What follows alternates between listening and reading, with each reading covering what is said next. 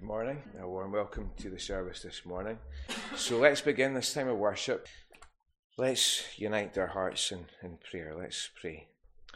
Our Heavenly Father, we, we thank you for the words of the, the hymn that we've been singing.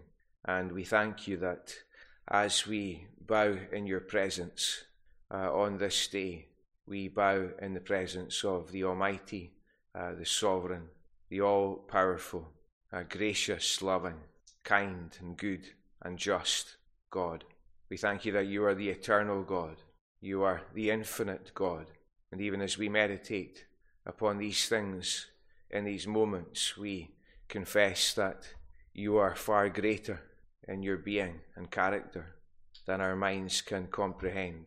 Our thoughts are so limited, our minds are finite. Our limit, our, our vision is limited, and our, our hearts are dulled, and you are the God who is who is great and who is vast and who calls us to come and worship. So we come in response to that call, and we thank you that you have revealed yourself to us. We acknowledge that there is much that we cannot see, there's much that we cannot grasp, much that we are called simply to accept by faith. But we thank you that you have revealed yourself to us. And on a day like this, when we see the, the splendor of your creation and we feel the warmth of the sunshine, we see these signposts to the, the creative wonder and glory of, of your work. And we thank you that we have your word.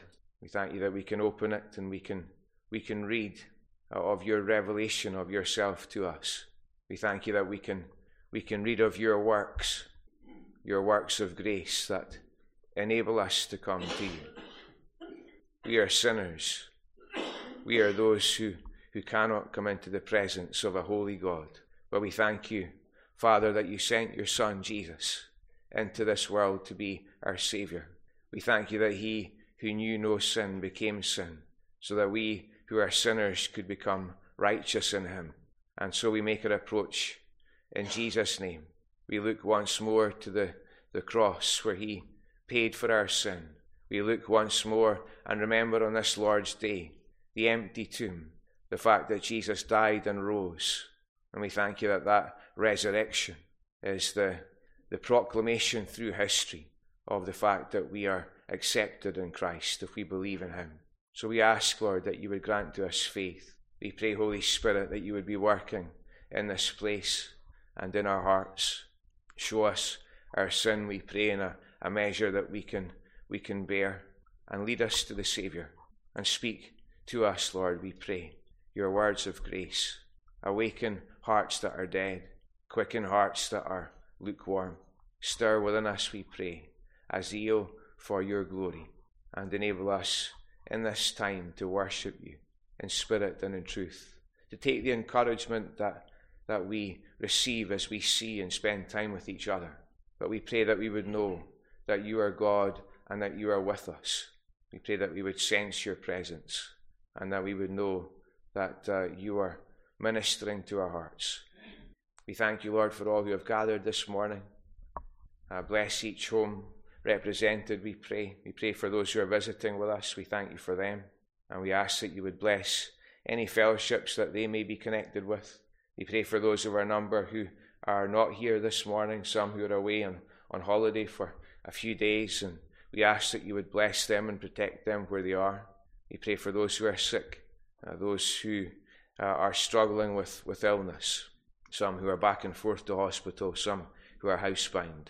And we ask that you would minister to them by your grace. We thank you uh, for these screens which enable us to keep in touch with each other as a fellowship when we're going through hard times. And we pray for those who are grieving. And we ask that you would comfort them. Again, Lord, we pray for Donald and for Katrina uh, as we continue to, to miss and uh, grieve for Rachel's passing. And as we thank you for her life, we do so again, Lord, and we commit the family to you and ask that you would minister to them your comfort. We pray on for Mary, uh, having lost her husband Donald last week. And we ask, Lord, that in her grief and in the confusion of mind that uh, illness can bring as well, that you would minister to them. Lord, we thank you that when we are struggling to get through to someone, uh, you are still able to minister in the power of the Holy Spirit. And so we bring them to you. We pray for those who are battling with addiction, some who may be in a dark place just now. And we ask that from the depths that they would cry to you and find the redemption and the strength uh, that you are able to give. We thank you that you are able to break the chains of all sin. And we ask, Lord, that uh, you would be in particular with those who, who are struggling with addictions. Help us in road to recovery week by week to encourage each other and to look to you. And Lord, we pray for our nation. Uh, we are far from you. We see that week by week as we watch the news and read the papers. Have mercy on us, we pray. Uh, draw us back to yourself. And we pray that the name of Jesus will be lifted up across all nations. We thank you that the gospel is going forth in power across the world, even though we may be in a time where we see little. We thank you that much is happening in, in different places, and uh, often in the places where there is the most acute persecution, uh, the gospel is going forth in greatest power. And so we ask, Lord, that uh, where brothers and sisters are suffering, that you would give them strength and that you would give them courage and wisdom. And Lord, we pray that uh, the, the message of Jesus uh, would advance, that all nations would call on him. And Lord, we pray now that you would continue with us. We ask that you would cleanse us from our sin as we acknowledge uh, all that we fall short on. We ask, Lord, that you would cleanse us in the blood of Christ. We thank you that his blood is able to cleanse us from all sin. So as we think of our own sin, we pray as we confess it that you would cleanse us and give us that assurance of pardon and that joy of your salvation.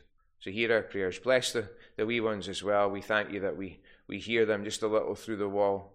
We thank you that they are an answer to prayer. And we pray that they would grow up uh, to know you and to trust you. Uh, may they come to you and not be hindered uh, in the days of their youth. Hear our prayers. Continue with us, we ask. In Jesus' name. Amen. So let's pray and thank God for that. Lord, we thank you for your love for us. We thank you that you loved us so much that you you showed us your love partly in this world when we see sunny days like this and we see all the beauty in this world. We thank you that you've made the world beautiful for us to, to see uh, something of who you are and to enjoy being here. We know that in this world there's sin, in our hearts there's sin. But we thank you that you sent, Father, your Son Jesus into this world to be our Saviour, to take away our sin. So we thank you that we have a more than a card, we have the Bible, where you tell us of your love. We thank you that we have more than the Bible, we have your Son, the Word made flesh, who came to this world to live for us and die for us and rise for us, so that if we believe in him, we can know your love in our lives and know it in this world and then forever. So help us, we pray, to believe. Help us to receive the gift of Jesus that you've given to us. And thank you for the good news that you give us in Jesus that begins in this world and goes on forever. We pray that the boys and girls, the young ones and the older ones who are here, uh, would all be trusting in Jesus and receiving and not pushing back uh, your love. And we ask this in Jesus' name and for his sake. Amen. And if we could turn to 1 Peter chapter 3, please. And uh, we're focusing on verse 13 to 17. I'm going to read from just a little further back. Uh, verse 8 of 1 Peter chapter 3. This is, this is God's word. Finally, all of you, live in harmony with one another. Be sympathetic, love as brothers. Be compassionate and humble. Do not repay evil with evil or insult with insult, but with blessing because to this you were called, so that you may inherit the blessing. For whoever would love life and see good days must keep his tongue from evil and his lips from deceitful speech.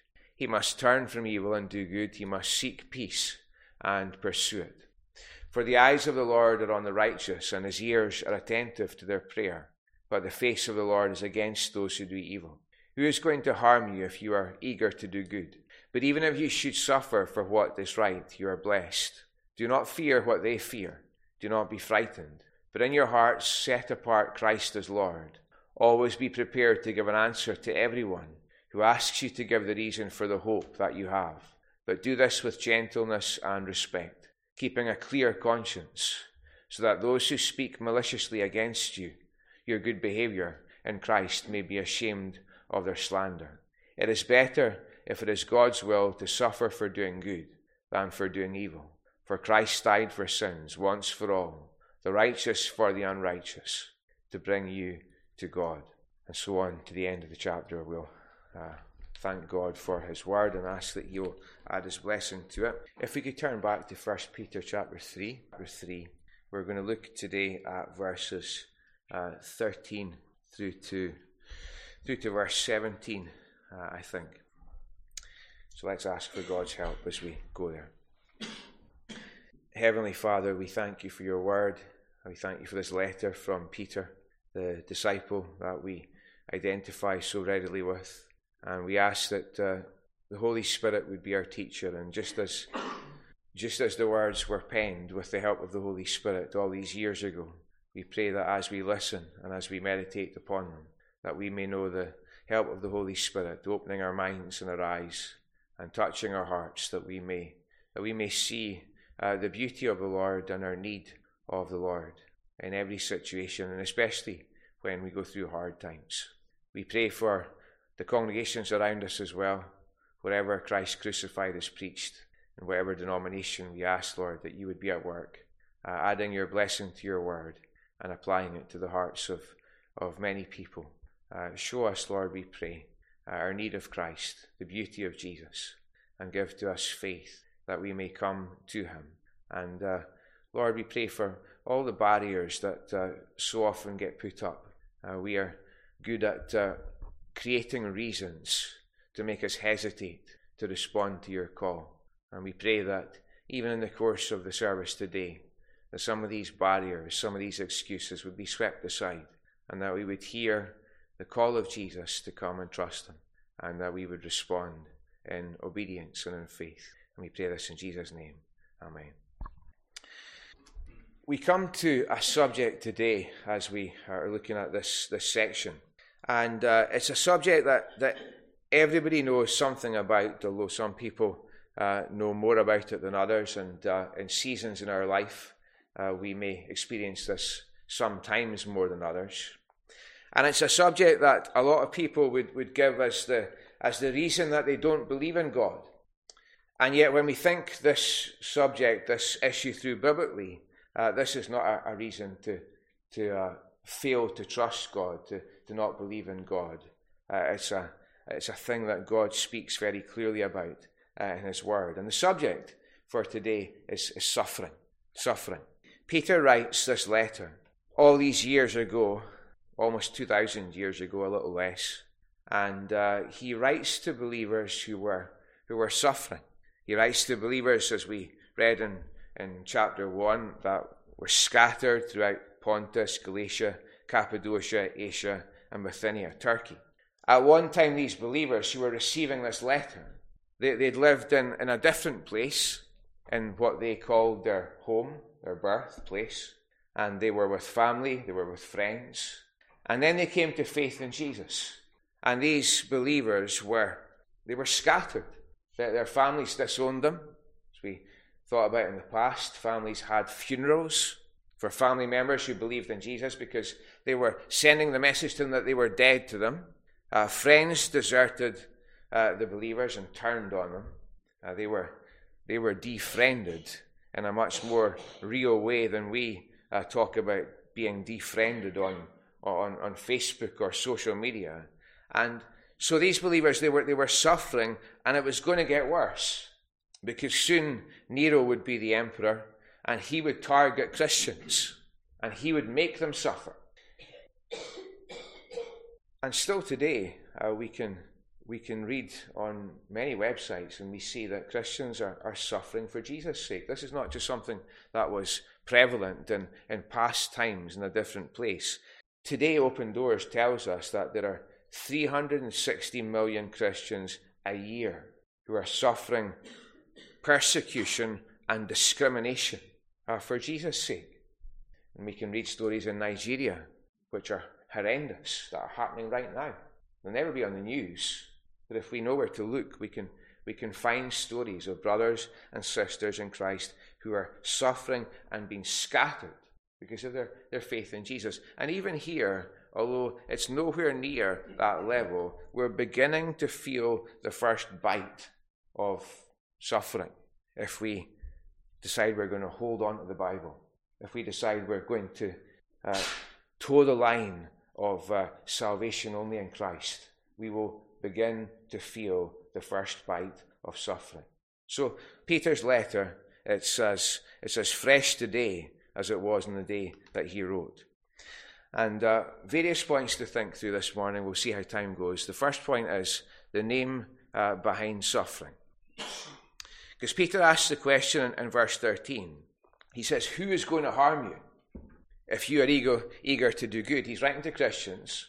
And he says to them, Who is going to harm you if you are eager to do good? He doesn't say what's going to harm you. He personalizes this. He says, Who is going to harm you if you are eager to do good? And, and then he just leaves us to think biblically through uh, the answer. Who is going to harm you if you're eager to do good? Now, when we think about that, first of all, we would be inclined to answer the, the question by saying, well, no one's going to harm us if we're eager to do good.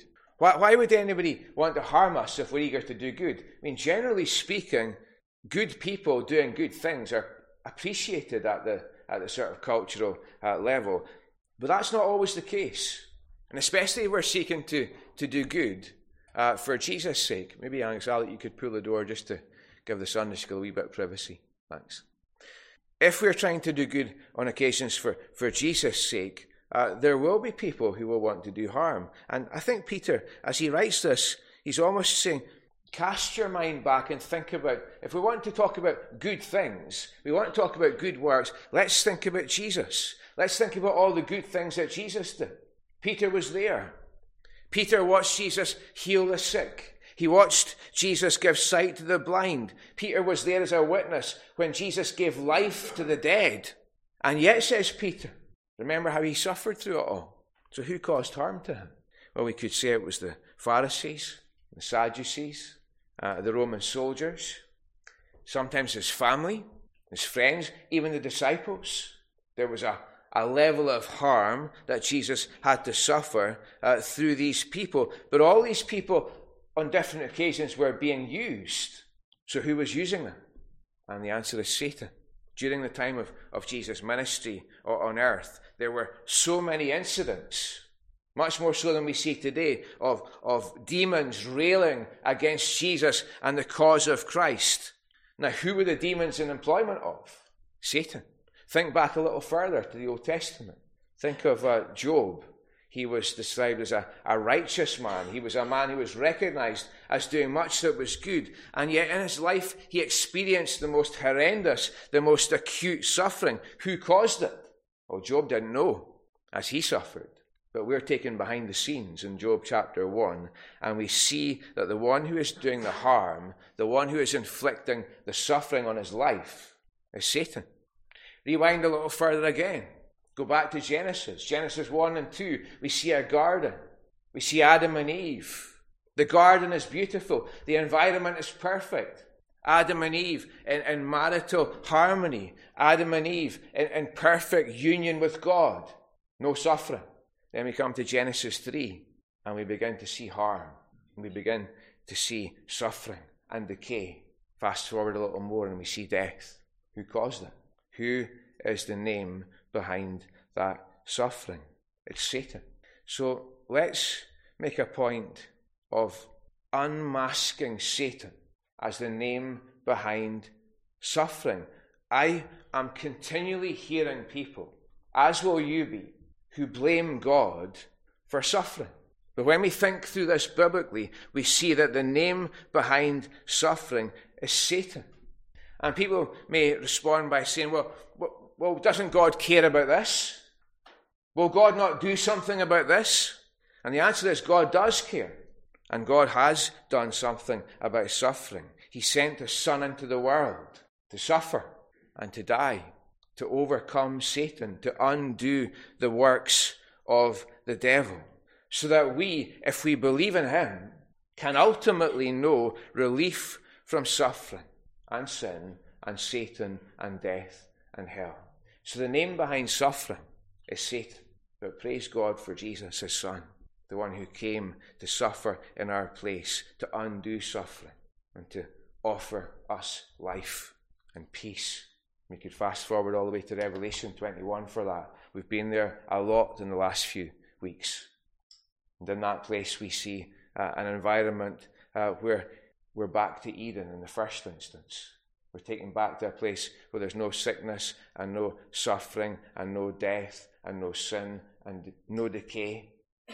And how is it that way? It's because God is there and Satan is not. So the name behind suffering is Satan.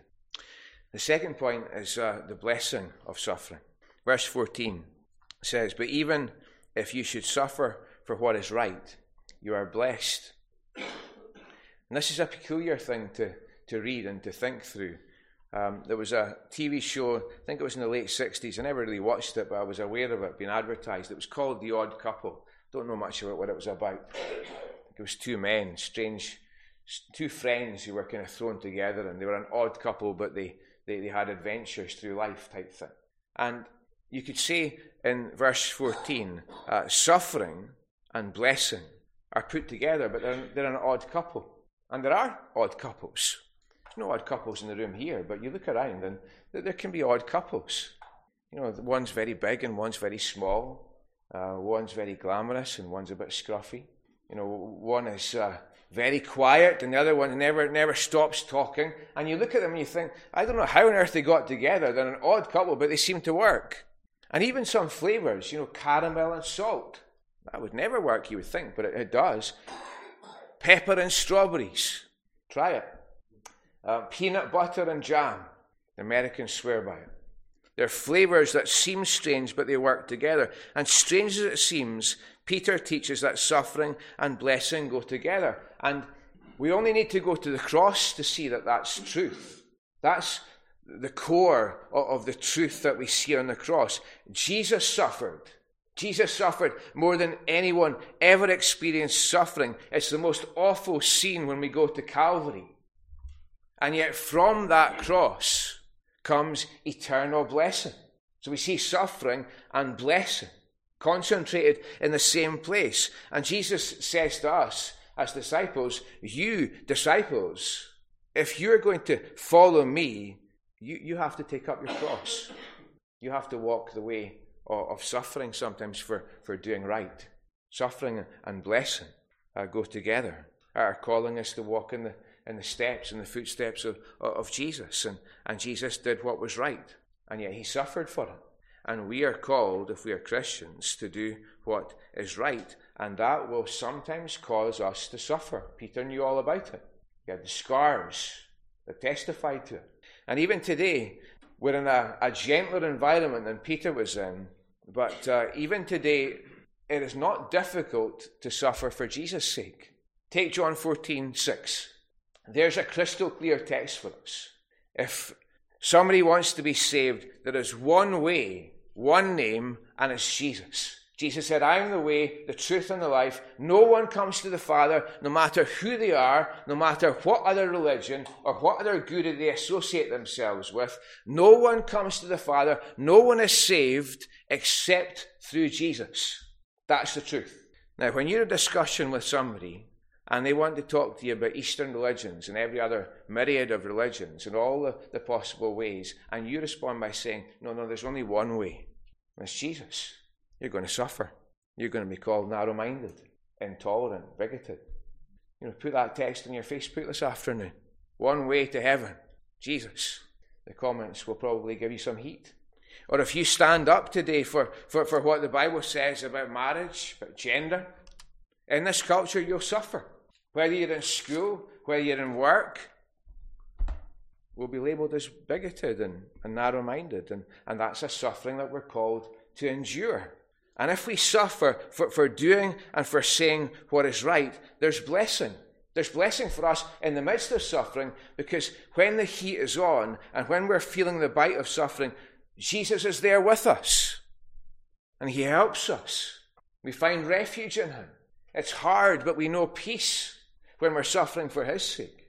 And if, for example, we speak clearly about Jesus being the only way to salvation and the truth being taught in the Bible and no other place, and somebody responds to that, even as we suffer, by saying, I think I'll pick up this Bible. I think I'll look to Jesus. And then they hear the truth and they're saved. There's blessing for them. How many conversion stories begin with Christians suffering the fury of an unbeliever for sharing the gospel? So many conversion stories start. Somebody told me about Jesus. I was mad about it. I was furious about it. I didn't like it. But I went home. Then it started to bother me. And I started to think about it. And God by His Spirit started to work. Then I picked up the Bible. And I started to see things. And I was given faith and I believed. And now I'm saved. But it started with some poor soul who had to suffer their fury. And even if we think about it in our own room here, how many of you had parents who suffered as they prayed for you through your wayward years? They suffered. And as they taught you the Bible and said, I want you to come out to church morning and evening. And the kid said, I don't want to go out to church. And there's a big fight at six o'clock because they don't want to come out and you're saying you have to come out. And, and they're suffering. And, and, and today you're sitting here. They endured the suffering of your tantrums. They endured the suffering of praying for you when it seemed that you had no interest whatsoever in anything that they held dear. And yet, through their prayers and through their witness, today there's blessing for you. The blessing of suffering. It's a strange thing, but it's the truth. The third point, and I don't think we'll get beyond this today, is that there's opportunity in suffering. There's opportunity in suffering. There's a story told about two uh, shoe salesmen, and uh, they're both sent to a foreign country. They work for com- competing uh, shoe companies. They're both sent to a foreign country uh, to assess the market for, for shoes. And so the first salesman goes off to this country and uh, he sends a telegram back, it's years back, and he says, Research complete, unmitigated disaster. Nobody here in this country wears shoes. The second salesman goes out to the same place, he sees the same thing, and he says, Research complete, glorious opportunity. Nobody here wears shoes. So you have two salesmen, they, they see the same thing, but only one sees an opportunity. The other one just sees doom and gloom. And Peter's teaching us here suffering is an opportunity to, to reach people for Jesus. So when we start to, to feel the bite of suffering, whatever it is, it may not be persecution or, or heat because we have faith in Jesus. It can be any kind of suffering. When we start to feel the bite of suffering, our tendency is to, to think, oh no. But Peter is actually teaching us to say, take a breath. Think about this. There's opportunity here. So, how does that work? Well, this is how it works. When someone who has no Savior suffers, when someone who has no faith in the, in the sovereign God suffers, their whole world comes crashing in. And everything for them is dark and overwhelming. But when someone who is a believer suffers, when a believer goes through dark valleys and is able to say from Psalm 23, The Lord is my shepherd, and he is with me in this dark valley, then they don't fear in the way that an unbeliever fears. I've seen this so many times. I've seen this as so many believers have approached death. It's difficult, there is suffering, but they don't fear in the way that an unbeliever fears. And Peter is saying to us, that's the way it should be if we're believers. He says, uh, Do not fear, verse 14, what they fear. Uh, don't be frightened. And we might say, Well, that's great advice, Peter, but how do I actually put this into practice? How do I take this theological truth and actually press it in my own life. How does this work? How do I get there? And Peter gives us the, the answer in verse 15. He says, Put in your hearts, set apart Christ as Lord. And it's as we remember that Jesus is Lord, it's as we remember that Jesus is in control, it's as we remember that Jesus is with us in the hard times, that's the antidote to fear. It's when we remember that Jesus is above everything that we're suffering, and He's still in control, that's when we start to feel the reality of God's sovereignty filtering down into our lives and our experience. We sang it. Though the nations rage, or even though our circumstances are in a rage just now, though kingdoms rise and fall, there is still one king reigning over all, so I will not fear. For this truth remains that my God is the Ancient of Days, none above him, none before him, all of time in his hands. For his throne it shall remain and ever stand, all the power, all the glory. I will trust in his name, for my God is the Ancient of Days. And it's that truth that chases away fear and brings calm. And when people who are around us see a believer who is in the middle of a storm of suffering, and yet they're calm, they're composed, and they have hope, then the person who's watching will say, Where, where did you get that hope? How, how is this working? How can you approach death and still be smiling? How can you be going through this pain and, and you're, you're still steady?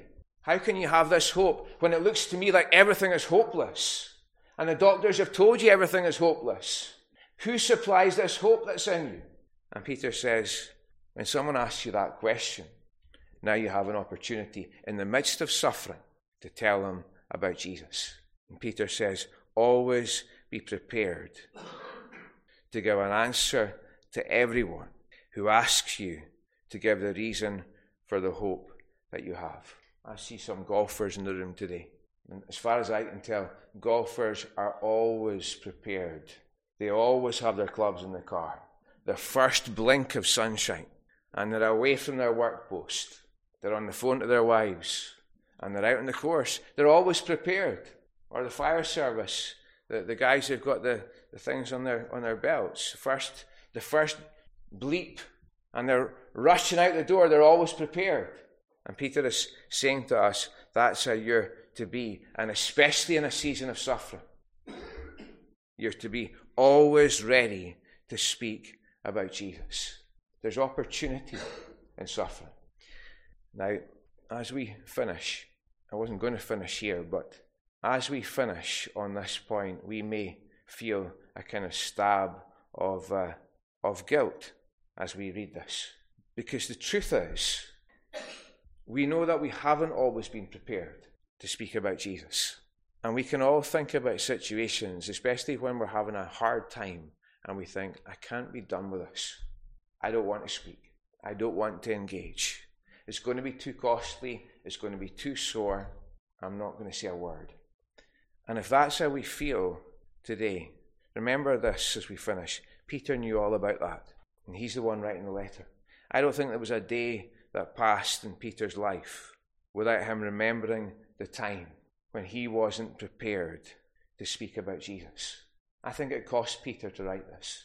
And as he wrote it, he was probably being taken back to that fire that was burning and the little girl who was asking, Did you know him? And Peter didn't speak up. He denied Jesus with curses. But that day was in the past, and Jesus had forgiven him, and Jesus had restored him. And now Peter with his pen and his paper, sitting at his desk, was doing what Jesus charged him to do. Remember what Jesus said to Peter? He said, When you have turned back after the mess you're going to make of things, he said, Strengthen your brothers. So we sit here with a letter today, and from that letter, uh, we receive strength so that when we go through suffering, we remember Peter, we remember this teaching, we remember the grace of Jesus, and we take the opportunity to talk about the hope that we have. The name behind suffering is Satan. Don't forget that when we're in the world and everybody's pointing at God. Every sickness, every disease, every illness, every bit of decay, every grief is traced back to the fall. It's not God's design. But praise Him, He sent His Son to be the Saviour to save us from suffering. And even when we're in the midst of suffering, Jesus is able to make it a blessing because He's with us in it. He's the master architect. He can take what the devil designed for evil to harm us, He can turn it around for good. There's blessing in suffering, and there's an opportunity, and that opportunity is before us uh, as we leave here today. When I was in Carloway last Sunday night, and I'll finish with this, after I finished preaching and uh, we'd sang the, the final uh, praise, uh, a picture flashed up on the screen uh, as everybody was leaving the church, and it said, You are now entering a mission field. And let's remember that as we go out there. We are Christians, we are entering a mission field. People are looking for hope. So always be prepared to give the reason for the hope that's in you. And likely, if you're suffering, someone will ask you about that hope soon. Let's pray. Lord, we thank you for your word. We thank you for this letter that Peter uh, wrote as he was inspired to do so. And we pray that we would that we would receive strength from your word uh, as we hear the the experienced words of Peter uh, coming to us, one who fa- fell and who failed, one who was silent when he should have spoken, and yet one who was forgiven and restored and uh, recommissioned to share the gospel.